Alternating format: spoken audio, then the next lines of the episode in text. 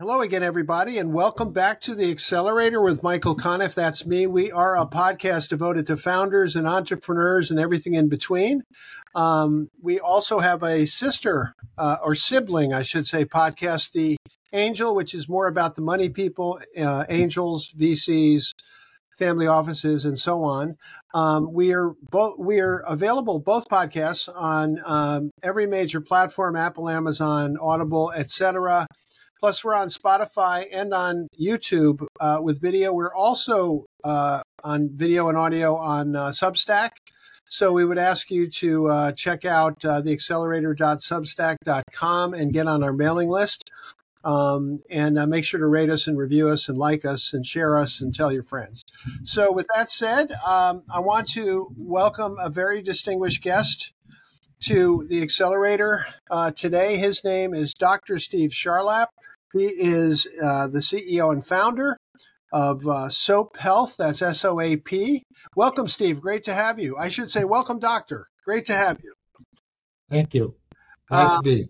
Because I know you're. Uh, uh, uh, tell tell us about your medical career before we we get into your company. What is um, um, what made you want to be a doctor, and what kind of doctor did you become? So interesting enough, in college, I was a speech and drama major and a film minor, but uh, fortunately was a good student, so I met all the requisites for medical school. Got into uh, several medical schools, ended up attending uh, New York University School of Medicine. Mm-hmm. Uh, after medical school, trained as a general surgeon, and actually, after uh, training as a general surgeon, went to business school. Okay, now why why did you do that? That's a that's an unusual career path, but certainly an interesting one. What what's behind that decision? You know, I found that medicine had become uh, quite cookbook like, and I've always considered myself more the creative type, and I really didn't see opportunities for creativity in medicine. Plus, around the time I was in medical school, people were complaining quite a bit, particularly during my surgical residency, how the Harvard MBAs were ruining medicine. And I found the business people in the hospitals complaining how MDs didn't understand that medicine was a business. So, having been fortunate enough to be accepted into Harvard Business School, I said, okay, I could be one of those people that has both the MD and the MBA and could understand both sides of the equation and could have a much greater impact on U.S. healthcare than I ever could as an individual doctor. And so it took you, what, seven years to become a doctor? Uh, and then you spent another two years in, in uh, business school. So you're a well educated man, Steve. Um, well, I also went back to school at Stanford uh, later in my career. And what, what, what, which school? At Stanford, I was a fellow in a program in Stanford called the Distinguished Careers Institute, I studied genetics and um, negotiation and marketing. So I took courses at uh, the medical school as well as the business school. I That's was great. there for three and a half years. That's great. And uh, so, so did you actually practice medicine? So I'm licensed to practice. I did quite a bit of moonlighting because I was quite poor and I couldn't afford to pay for Harvard Business School uh, the first year. So I had to do moonlighting to pay the tuition. And the second year, I convinced him to give me a full scholarship. So thank God for little things yeah. because it was very tough to go to school and work as a physician at the same time. So, and what... then many years later, I opened up a preventive medicine clinic where I actually practiced pr- primary prevention medicine that I self trained myself for. But but but clearly, you're you're interested in what a doctor can do in business and what the opportunities and what the innovation could be in business. Um, so tell me, tell me what you found as you were leaving business school. So you're like 10 years into your education, your, your, your post-grad education, um, 15 years into your education. What, what were you seeing at that point that, that really kind of got you excited? Well, it's kind of funny because when I told friends that I was going to business school, people said, I can't believe it. You're such a doctor type. And by the time I graduated from business school, people said, I can't believe you were a doctor. because I really kind of bought into the whole culture of understanding what it took to uh, run a business, start a business, and I've since spent my life as an entrepreneur. So the thing that got me most excited was having finally the vernacular and the tools to actually start something and start impacting healthcare beyond what I could do ever as an individual doctor seeing individual patients. So walk us through the the project the uh, progression um, from having those degrees all the way up to um, Soap Health. So we'll get to Soap Health in a second. But what what how many years are we talking about, and what what kind of entrepreneurship did you do? Yeah, so my first job out of business school, I was director of global corporate development for a publicly traded biotech company. And interesting enough, when I got there, because I had no relative relevant business experience and just out of business school, my opinions really didn't count for much. But I actually thought that I had a good sense of what we needed to do and ended up getting a multi-million dollar, $25 million deal done with SmithKline Beecham that doubled the price of the stock as I was walking out the door. So and what was that the was deal? The, what was the deal you did? Well, we had a whole bunch of different biotech technologies for this publicly traded company. And the idea was go to different drug companies and talk about seven different products under a non non compete situation. And I said, don't distract companies. Find which companies would be most interested in one of the products we have. Get them to sign a non-compete agreement. Talk to them about that particular product. And this particular product was what was called a complement inhibitor. And I reached out to SmithKline Beecham, both the CEO, who was an HBS graduate, as well as the head of biotech. And I connected with both of them. I got them to agree to sign an NDA when I was told no one will sign an NDA and then we made a presentation and they bought it and they invested 25 million into the company T Cell Sciences. And like I said, I, I had been issued shares at three bucks a share and it doubled to six bucks a share. And I had about 7,500 shares. And so I cashed out um, about 25,000, which was the first money I ever made. Because when I graduated business school, I literally, my wife and I and two kids had $5 in the bank. and a ball money from my parents to buy groceries. Uh huh. So, so why did you leave that company at that moment? Well, because I wanted to start my own company, and I ended up starting a company called Health Drive, which grew to be the largest provider of medical and dental services to extended care facilities in the United States. And we also built the world's first mobile multi specialty electronic health record system. Health Drive ended up taking care of about 5 million patients over my uh, 19 years at the helm. So Health Health Drive, it was called Health and, Drive. And and did you have an exit with that company? Yep, I had a successful exit with a bidding war, and we were sold to a private equity firm. I retired for a year; it was the worst year of my life. So I decided to get, give back. So I invested two million dollars of my own money with a friend, and I opened up a state-of-the-art primary prevention medical center called MD Prevent that was doing unbelievable things clinically, was struggling financially. And then my older brother, a practicing cardiologist, got diagnosed with cancer and uh, was gone shortly thereafter. And a month right. after he closed, uh, he passed. I ended up closing MD Prevent. And uh, not long after, I went to Stanford. Uh, first year I studied, second year I was part of a research project. And the third year, Stanford gave me grant money to build an early prototype. And then I spent two more years at Harvard as a visiting scientist, got a little pilot done. And then I formed a company about four years ago. Which is SOAP Health. SOAP Health, which okay. stands for Objective Objective Assessment Plan. Okay, subjective objective assessment plan. So peel that back for us. What does that mean? It means we've built the world's greatest interviewer that is always accessible, infinitely patient, sometimes funny, that uses voice to talk to people in a conversational tone and is trained to allow people to respond by voice to any question. It's patented and clinically validated. Then we built RiskView, the world's most comprehensive risk assessment, and we incorporated a differential diagnosis tool that generates possible diagnosis based on the symptoms we've collected from the patient. We do risk assessments on family history, lifestyle, social determinants of health. Then we roll it up into a note that's easy for doctors to read, absorb, and edit. So before the patient's walked in the door, up to 90% of the encounter has been completed in terms of patient interview and documentation. And then it rolls into a full traditional SOAP note, and the doctor can voice command that into over 100 electronic medical records. So it does several incredible things. One, it improves diagnostic accuracy and, and reduces liability exposure.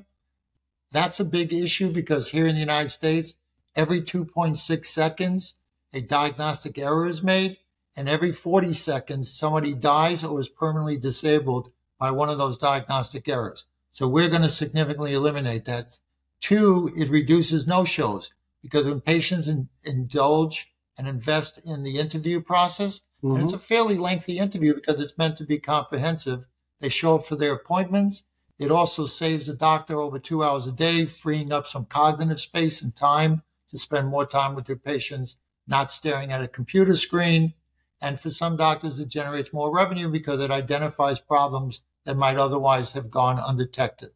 And, and when you say clinically proven, what does that unpack that for me? So we published a study with the Applied AI Research Group at Stanford uh, that was published last year. We've done a few other pilots that have shown just incredible data in terms of patient engagement, patient uh, completion, patient Give me some, give me some well as, specifics. Give me some specifics. What's the improvement? So, in one study, in 100% of patients, Jeannie, the digital human, collected information missed by the doctor. In two out of three patients, she identified risk factors that are the number one reason for misdiagnoses that were missed by the doctors. In another study, she collected 44% more actionable data that changed diagnosis, treatments, and referrals. She reduced the physician intake and documentation time by 66%. She reduced nurse intake and documentation time by 98% from an average of 27 minutes down to 30 seconds. She increased reimbursement by about 17 to 20%. Wow. So and, and she uh, is a lifesaver. And she is, uh, you say she metaphorically, right? No, she's an animated character on a screen that's waving at you, Okay. At one point, if you ask her, "Are you an AI?" she'll say, "Hmm, let me think about that for a moment." I guess you could say AI is part of my DNA. That's funny. If you say to her, "Are you ugly?" she'll say, "No, no, no. That's no way to speak to another person." what is the business model? It's a SaaS model. We sell it to physicians per physician, uh, monthly fee. We guarantee that for every dollar a physician pays us, they'll make ten dollars back in improved productivity. You, you, you, actually mean guarantee. You actually will pay the doctors if yeah. they don't see that improvement.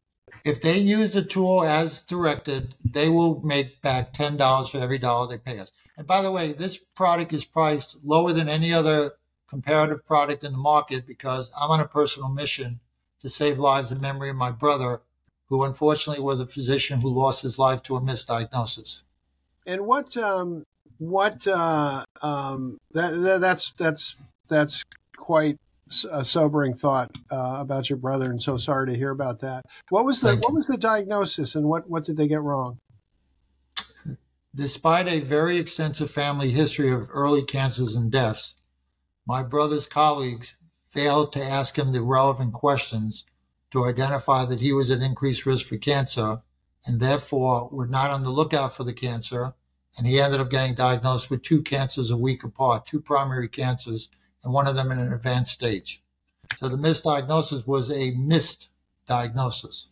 Yeah, I'm so sorry, and and so this is uh, this is a motivator for you. So uh, my guess is that when that happens in in in the real world, uh, not to physicians but normal, you know, civilians, um, that that kind of mistake, I'm ge- I'm just guessing. You can probably give me some numbers, but that kind of mistake would seem to go undetected a lot, right? Well, until it until it gets detected and it's too late to do anything meaningful. So it's estimated there's at least 12 million diagnostic errors made each year, and at least 800,000 people die or develop permanent disabilities from diagnostic errors. And in fact, the U.S. National Academy of Medicine now predicts that everyone will experience a diagnostic error.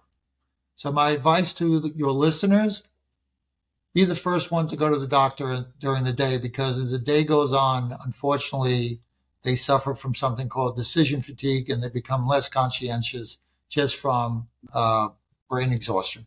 You know, this reminds me when I lived in Burlington, Vermont years ago. I had a um, a doctor, Dr. Altman. He was a, a Harvard uh, medical school educated doctor, and I and um, he was he was super smart. But what he really was was an amazing diagnostician. And so what happened over time is that I would, you know, you would hear people saying, I don't know what's wrong with me. I mean, how often does that happen? I mean, I think that is much more prevalent than people. I don't know what's wrong with me. You know, we can all, you know, I have a pain up here right now. I've been told it could be three different things. I don't know what's wrong with me, right? So I would send people to Dr. Altman, and he just had an uncanny ability to put his finger on things. And um, part of it, I know you're a very broad reader of uh, of uh, medical research, right? And and the uh, and the literature, I guess you could call it. And so was he, and he was um, he was so up on everything um, comparatively that that he was better than most people. But I bring it up for this reason. I've never met anyone like him since then. I've never met a doctor who had his diagnostic abilities. He was really something. He was really something. And so I think what you're suggesting with soap is that a lot of that can be um, uh, automatically uh, provided by AI and by you know teaching the model the the, the language model uh, what to look for what to ask. And and I'm also sort of struck by is it less complicated than I think? To take well, a look, how many how many years ago how many years ago did you go to that doctor? we're talking about you know 30 years uh, 25 30 years ago. Okay so in, the, in that 25 to 30 years there's been somewhere between 50 to 60 million more clinical studies published. Wow. Okay 150 years ago the founder of the mayo clinic said there's too much medical knowledge for one doctor to know. And so imagine today it's far hmm. beyond the intellectual capacity of any human being to even consider or know 28,000 different known diseases today or permutations of those diseases. Plus, there's all kind of diseases that have a genetic underpinning related to uh, genetic mutations or related to issues with proteins or issues with metabolites human knowledge has expanded beyond the capacity of the human brain to fully consider and process it, particularly when you're pressed for time with an individual patient. Even the concierge doctors that give you more time, I tell you right now, they probably think of several hundred common diseases, and beyond that, they're generally going to be stumped. That's a little scary, but also there's sort of a flip side to this, doesn't it? Doesn't it indicate that there there are going to be a lot of situations where you maybe don't need the doctor. Look, AI can be always accessible, infinitely patient, sometimes funny, lower cost, as opposed to a human doctor that has to be scheduled. It's far more expensive and uh, is not always accessible. Yeah. So, given the choice, look, I'm running something. I'm running a uh, poll right now on LinkedIn that says if you had, because one of the big debates in AI is AI empathy. Okay. Can AI match the empathy of a human doctor? And I say that's a moot point. Why? Because given the choice between a highly accurate and competent doctor versus a highly empathetic doctor, what would most people choose? Well, in my survey right now, 93% chose the highly accurate, competent doctor. Well, that's I would choose both. I would like for both. AI. I would like both, though. I would like both. I should Correct. be able but that's that's few and far between that you find that unbelievable diagnostician who's also highly yeah. empathetic yeah. and isn't isn't driven to make a decent living. So they'll give you all the time of the day that you need and want.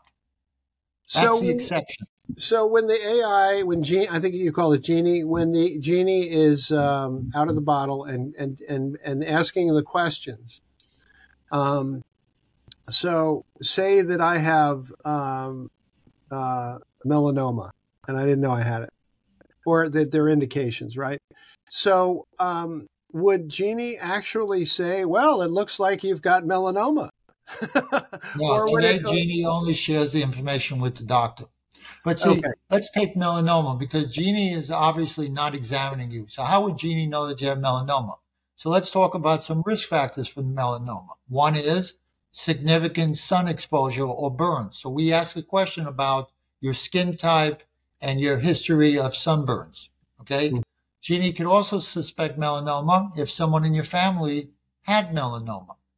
Okay. Jeannie could also suspect melanoma if someone in your family had several other cancers that are part of a syndrome that includes melanoma. So by identifying risk factors for melanoma, while Jeannie can't make a definitive diagnosis of melanoma, she could point a doctor to suspect melanoma when otherwise the doctor may not even think of it. Now, Steve, I know you have an expertise in medical records because you had a company that did that. But is there any way to, um, right now, what you're describing is is a very, I mean, AI is relatively new in the marketplace. And so it's kind of a, probably a mistake to say this is standard um, question, query and response, right? Query and response, query and response. You add them all up, it comes out looking like this. Um, well, there's branching logic, so it goes deeper based on the answer to the question. Right, right, but right, but it's still you know of a piece, right? But isn't it? Is there a time or a day when either um, medical records could be incorporated? Um, uh, so, for example, in, in my case, in the skin cancer case, you know, I've had a couple of um, a couple of things removed, a couple of things biopsied, but Jeannie's not going to know that unless I tell her, right? But if it's if well, Jeannie's going to ask you. No, I know that, but but is there a way to provide yes um, records? So we're about to announce a, a partnership of a company that pulls data out of the EMR, including looking at lab data, medical history data medication data, and also uh, providing that data to us to help our own risk assessment guidelines.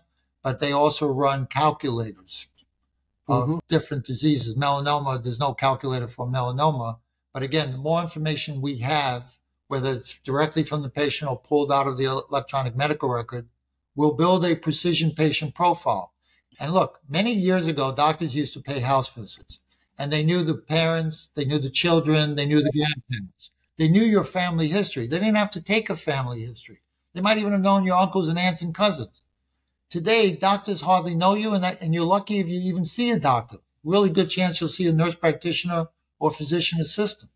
So nobody spends the amount of time like doctors used to because they're pressed to move on to the next patient. And quite unfortunately, here in the United States, they're not incentivized. And again, if you follow the money, they're not financially incentivized to prevent disease or earlier detect disease or even get the right diagnosis. Now, I'm not saying that they're malicious people that are going to get the wrong diagnosis so they can see you over and over again. I'm just saying if you follow the money, there's no financial incentive to get the right diagnosis.